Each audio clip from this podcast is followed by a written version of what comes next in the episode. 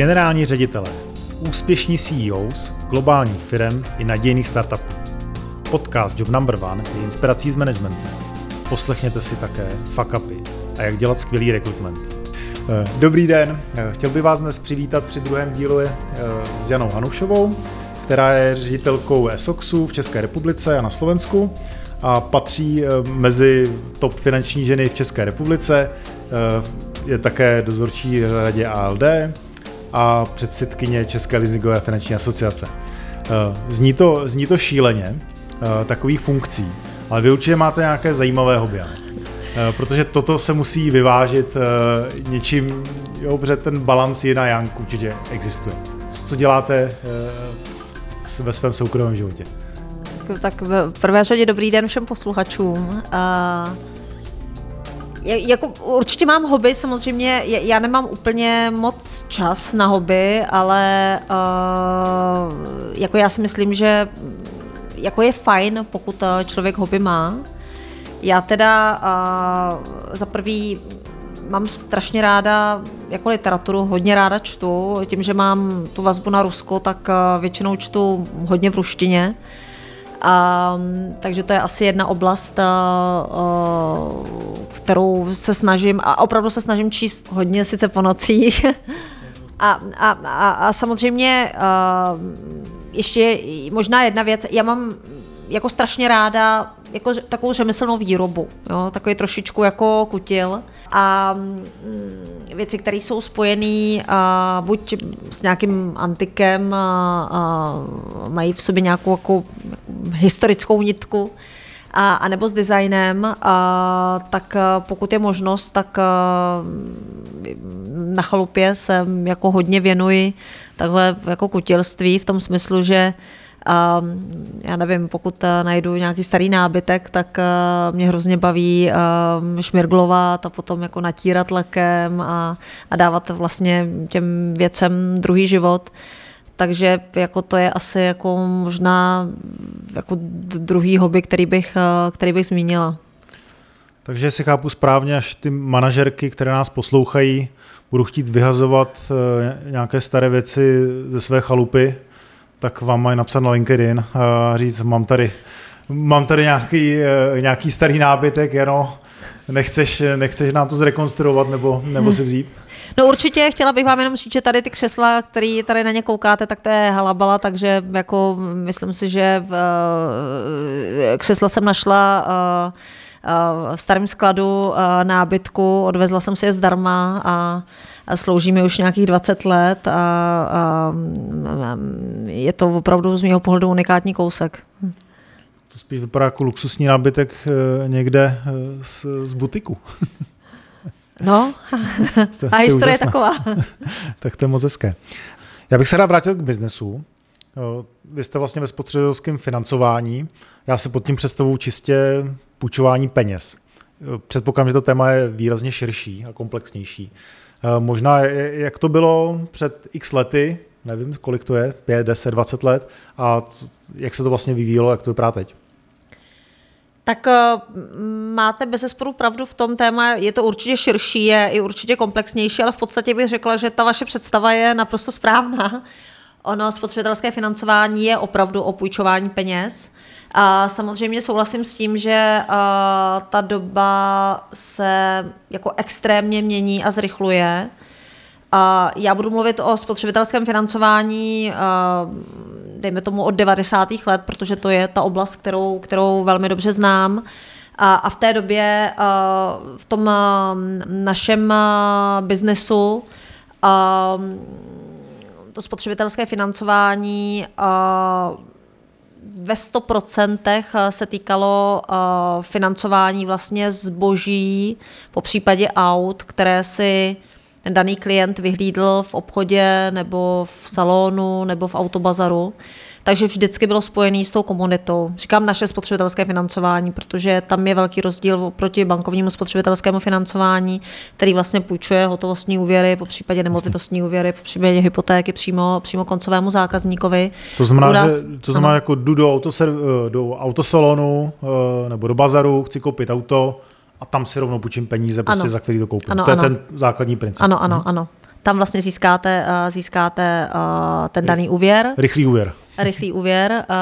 Uh, on je v podstatě rychlý, protože samozřejmě ta, ta výhoda uh, spotřebitelského financování, které děláme my, tak je ta, že ten úvěr se opravdu, uh, opravdu poskytuje přímo uh, v tom obchodě. To znamená, ten proces, který je za získáním toho úvěru, schválením toho úvěru, tak je plně automatizován a, a byl vlastně automatizován od začátku. Jako spotřebitelské financování jako takový je faktory. Musí vlastně provozně jako všechno perfektně fungovat, aby opravdu a, vy jste byl řádně prověřen ve všech registrech, a, a, řádně a, v rámci úvěry schopnosti, což je takové téma, které je v dnešní době, hodně se o něm mluví, prověřen, že splňujete všechny podmínky pro to, abyste si úvěr mohl vzít a ten úvěr vám byl vlastně i v tom obchodě vydán. A vemte si, že tahle ta oblast nebo ten, ta, ta doba od toho prověření po vydání úvěru se musí počítat v řádu pár minut. No. Vy nebudete čekat na, na to schválení tři dny když si budete chtít kupovat novou televizi nebo, nebo nové auto. Takže ty devadesátky, což je teď populární téma i vlastně odhlednu od seriál devadesátky, na který se dívám, který mě přijde skvělý, tak se vlastně stoprocentně, řekla bych, vyznačovali, vyznačovali tímto typem financování. Samozřejmě ta doba pokročila, pokročila hodně i digitalizace, pokročila vlastně i automatizace.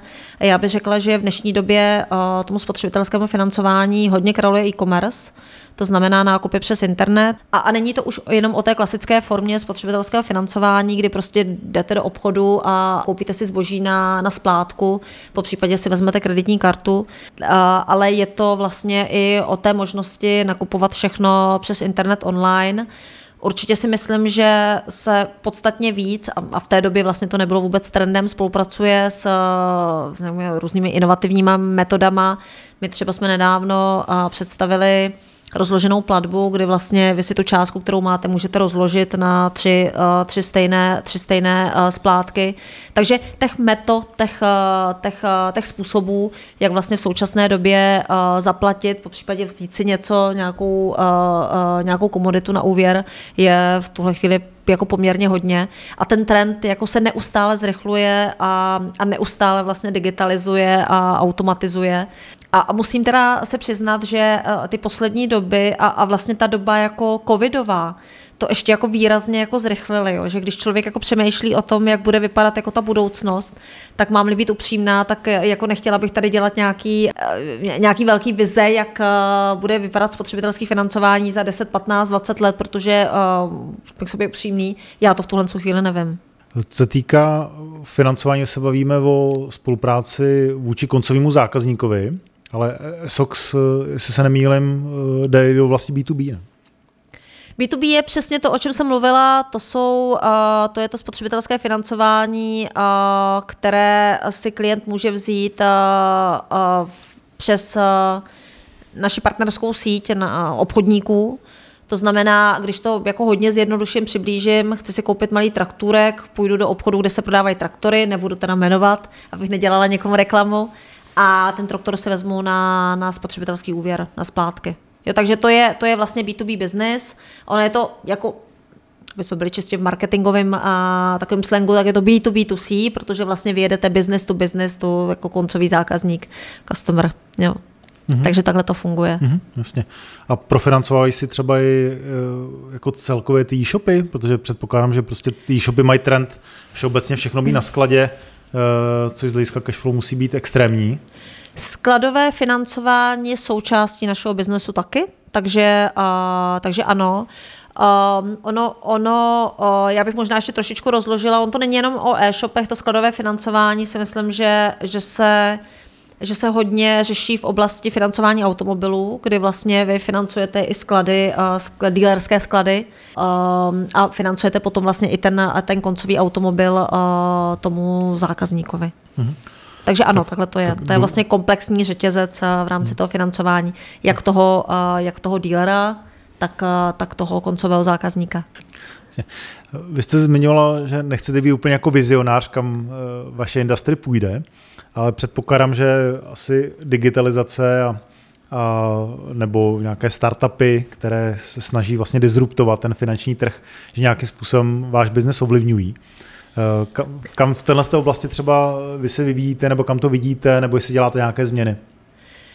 Tak jako digitalizace podle mě nejsou jenom jakoby vize, protože digitalizace je přítomnost. Ta, ta si myslím, že je tady, je tady s náma, bude tady, bude tady s náma. Já teda jako vize mám jinak obecně jako hodně ráda, ale jak říkám, jenom v případě toho spotřebitelského financování je to tak strašně rychlý. Ono tady vždycky bude, ono nezanikne, ale jako těžko jenom říct, jak, jak bude vypadat jako ta, ta jeho finální forma jako v každých těch dekádách.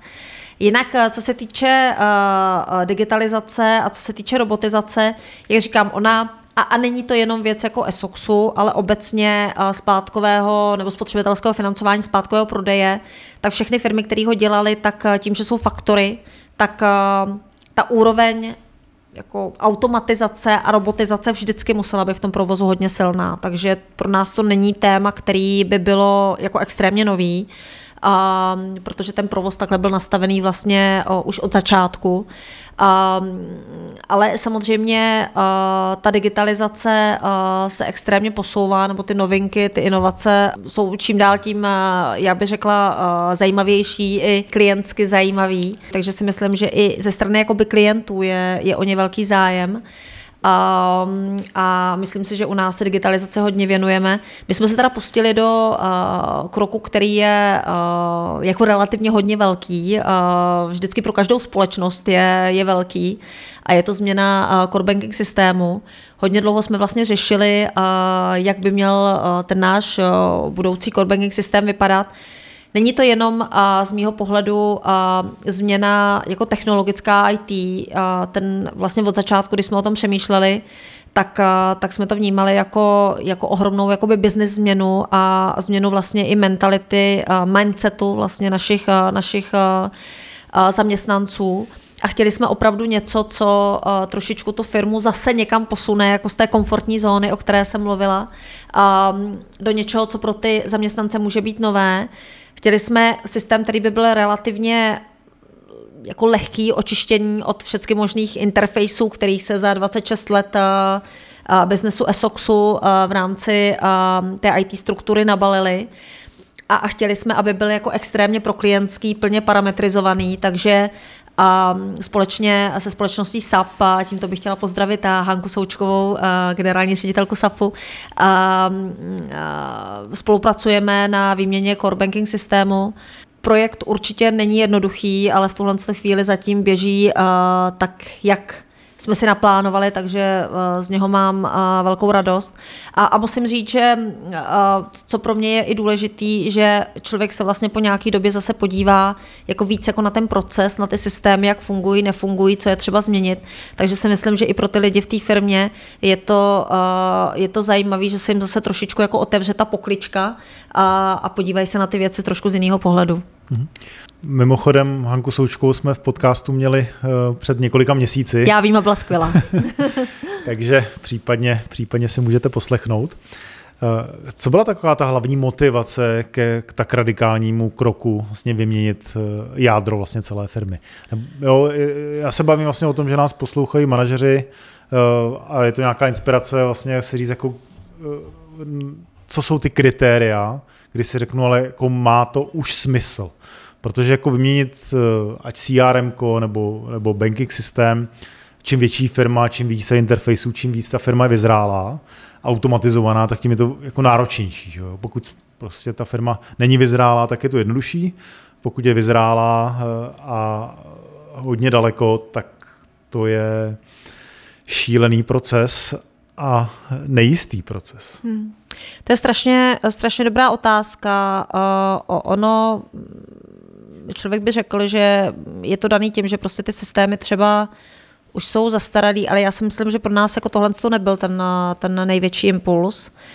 Já bych řekla, že ten největší impuls byl bez zákazník protože my už jsme vlastně jakoby nestíhali uh, ten, t, tu formu, jak uh, vlastně si klienti přejí uh, s námi i komunikovat a uh, jaké vlastně služby by ještě chtěli, aby jsme, uh, aby jsme nabízeli, aby uh, bych řekla, byly jako víc ještě jako trendy a možná v uvazovkách trošičku jakoby sexy, tak vlastně v tom systému, který jsme měli, tak uh, jsme si uvědomili, že ta maximální míra parametrizace a škálovatelnosti už, už, už toho nejsme schopni docílit. Takže u nás bych řekla, že jako na rovinu ten prvotní impuls byl ten zákazník a, a to, jak s ním chceme komunikovat a to, jaký služby a jaký produkty mu chceme dávat. Vlastně. A pak samozřejmě jako od toho se odvíjelo to, jestli ten systém to umí nebo ne. A to jsme si vlastně řekli, že už neumí, proto jsme se vlastně rozhodli do, eh, do, ke změně uh, core banking systému. Jako na rovinu chci říct, že změna core banking systému je ohromná výzva. Je ohromná výzva pro každou firmu. Každý CEO se toho bojí jak čert kříže, uh, protože ne vždycky a ne všude se to povedlo jako z mýho pohledu u nás to bylo teď nebo někdy, protože samozřejmě chceme držet jako technologický uh, jako krok se zákazníkem a vlastně s našimi obchodníma partnerama, takže uh, to bylo asi to, co rozhodlo pro to se do toho pustit. Hmm.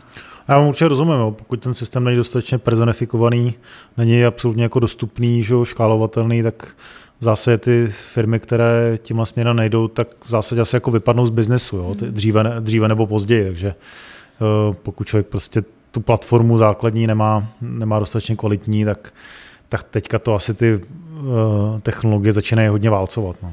Já bych teda chtěla říct jednu věc, že jako ve spotřebitelském financování, obecně jako bankovním eh, sektoru, asi dostupnost systému, pokud není dostupný systém, tak je to jako uh, Konečná. A, nebudu, nebudu to říkat jinak.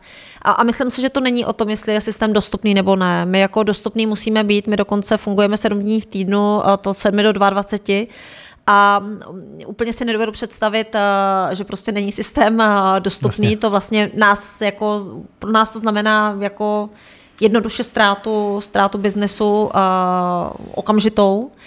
Uh, ale myslím si, že to, co jste říkal, taková ta jako parametrizovatelnost po případě uh, napojení na různý apíčka, což je teď jako hodně moderní, uh, tak, uh, tak se určitě neobejde bez, uh, bez uh, nebo jsme si vyhodnotili, že se neobejde bez téhle změny. Mm-hmm, jasně. To zmiňovala vlastně Janka Součková, že vlastně ten směr je eh, být otevřený, mít otevřený systém eh, různým startupům a menším společnostem, které poskytují nějaké specifické služby, eh, protože to jádro toho systému prostě to není schopné pojmout veškeré ty inovace a vylepšení, které vlastně zákazník velmi rychle chce. Určitě to je jedna věc. Já si myslím, že to budování ekosystému si myslím, že je vlastně jako alfa omega uh, uh, u nás všech. To je jedna věc. Uh, Um, a uh, já, já se přiznám, že uh, jsem o tom s Hankou hodně dlouho diskutovala a vlastně i uh, ty její podněty byly jako velmi přínosné, protože ono to taky není jenom o, o, o změně toho systému, ale je to opravdu o změně jako myšlení těch lidí v té firmě.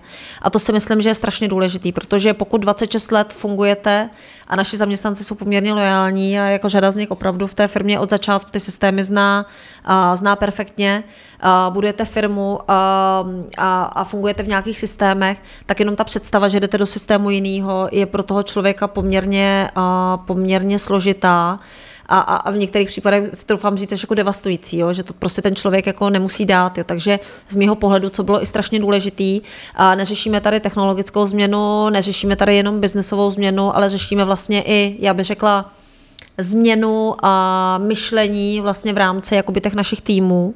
A, a, a pro mě bylo jako strašně důležitý, aby ty lidi měli i možnost různých, eh, já bych to řekla jako, jako vlastně tréninků nebo takových jako coachingů, kde se bavíme o tom, jak jako ty inovace do budoucna by mohly vypadat, aby si jako uvědomili, čem vlastně ta změna jako je a, a, a jaký jako další konsekvence to může mít, protože jako když měníte systém, tak eh, ono ne vždycky jako by máte čas jako strategicky přemýšlet o tom, co prostě může být dál a jaký další benefity tohle to může přinést.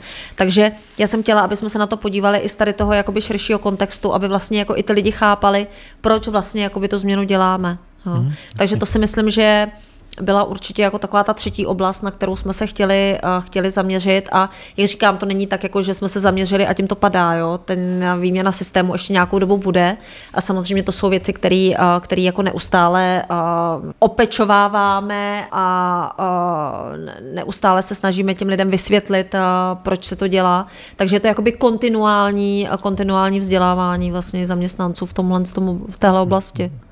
Hodně, hodně zajímavé téma. Já vás přemýšlím jako o eh, generální ředitelce, která je humanitně vzdělaná. působí v tvrdém finančním biznise a teďka se bavíme o IT. Uh, což znamená jako širokou paletu skillů nebo dovedností prostě jako člověka. Jak, jak vlastně, jaký máte jako manažerský recept, uh, jak toto jako vlastně jako reálně zvládat, jo? protože já si myslím, že ta škala je tak neskutečně široká, uh, že jo, je to, je to velmi obtížné. Jo? Děkuju. To je taky hezká otázka. Já myslím, že vás to musí bavit. Já bych řekla jako alfa, omega všeho je, že vás to baví protože když vás to baví, tak vás to vlastně naplňuje, jste trošku jak houba, takže člověk jako nasává jako nové informace. Já na rovinu říkám, já nejsem expert v IT. Jo, mě, mě, to IT baví jako z pohledu strategie a toho ekosystému a co vlastně se může kam jako napasovávat a jak to vlastně funguje. A víceméně tak to mám jako se všema, všema oborama. Já, já mám ráda renesanční lidi, to znamená jako lidi, kteří vlastně jsou schopní spojovat různé oblasti a různé i řemesla a, a, a nejsou jenom jako úzce zaměřený, protože to si myslím, že to, taky to jako to otevřené myšlení a je vlastně a, a speciálně pro manažery jako extrémně důležitý. Jo, takže um, a, a taky si fakt myslím, že je důležitý mít koníčky. já, já bych na to opravdu bych chtěla apelovat. Uh, uh, já sama vím, že mám poměrně málo času a neustále jako se stěžuju, že mám málo času, ale myslím si, že jako mít něco, kam člověk může udělat jakoby výhybku a fakt jako úplně uhnout z té jako dané oblasti a věnovat se něčemu jako jinému, tak je, je strašně jako důležitý. Jo. A uh, já třeba jako příklad, já když jsem studovala rusistiku, tak jsem chtěla studovat synologii. Byl dvojobor, rusistika, synologie. Já to jsem je, na synologii co? nešla. Synologie je... je nauka o Číně, takže vlastně Aha. jako čínština. Okay. A na synologii jsem nešla, uh, dodnes si to vyčítám. Dodnes si to vyčítám, taky jsem jako chvíli si tak říkala, jestli bych si to třeba ještě neskusila. Já jsem minimálně prostě uh, v rámci některých jako, uh, jako kurzů, které vlastně na filozofické fakultě jsou. A jsou to prostě jako věci, které mám jako někde v hlavě usazený, že mi to jako, že by to bylo fajn, že by mě to určitě ještě bavilo a že prostě jestli budu mít jakoby víc času, že, že by se do toho chtěla pustit. Jo? Nebo taky mám v hlavě usazený, že jestli budu mít víc času, tak protože já mám extrémně ráda ruštinu a mám ji ráda jako jazyk, že bych si zkusila něco přeložit. Protože vlastně rusistika je hodně o, o překladatelství. My jsme vlastně překladatelství měli jako, eh, jako jednu z disciplín. Takže a, a myslím si, že pokud jako tohle tak jako člověk má, že se snaží jako z různých oblastí tak jako vyzobávat to, co ho baví, takže se to jako hodně projeví i v té firmě. I v tom vlastně, co děláte, jak tu firmu řídíte. Takže to možná jenom jako odpověď na vaši hmm. otázku. Já jsem si to vzal vlastně jako umět propojovat obory. Jo, jo, jo, jo, jo, jo. jo, že, jo. že to je něco, jo. co eh, je nějaký váš recept na, na dobrý management, pochopit vlastně, jaký jsou principy jednotlivých oborů a dokázat to jako spojit mezi sebou. Jo, jo, jo hmm. to mě baví. Hmm. To je docela zajímavé. Eh, jak to nějakým způsobem děláte potom i v týmu? Je to, je to nějakým způsobem, jak si skládáte ten tým lidí kolem sebe? Předpokládám, že se to asi projevuje také. No já bych řekla, že uh, mý kolegové jako hodně jako o tohle věcí vědějí, protože my jako samozřejmě nefungujeme jenom pracovně, ale ale, a, ale i jako společensky jako se bavíme a se řadou z nich mě pojí jako velké přátelství. A jak říkám, tak, já si takže myslím, vod, že to... Takže vodka, jo? Takže, takže vodka. Já nepiju alkohol. A, a já jsem, když jsem se vrátila z Ruska, tak jsem přestala pít alkohol. To taky, jak všichni vědí. A, a, ale jako v Rusku opravdu jako se vodka v té době pila. A, Um, hodně. Uh, tím teda nechci říct, že, že jsem pila hodně vodky, a ale... Kolik je, kolik ale... je teda stakan? No, to není tak, jako kolik je stakan. A ta vodka se pije po miligramech, to znamená, že si řeknete třeba 100 nebo 200 miligramů, mililitrů. litrů, pardon, já jsem tady, mililitrů. A, takže vy si můžete dát jako 100 nebo 200, a, a, takže takhle jako to většinou jako fungovalo, když se pila Takže vodka, to je, to je ale nevím, nebo, kolik de, se... Počkej, 100 je deci nebo dvě teda, jo? 100 je deci nebo dvě, no. Ty no 100 je, 100 je deci, že jo, ne dvě. No, no jasně. 100 nebo 200 deci, jo, jo, jo. deci nebo dvě. No, okay.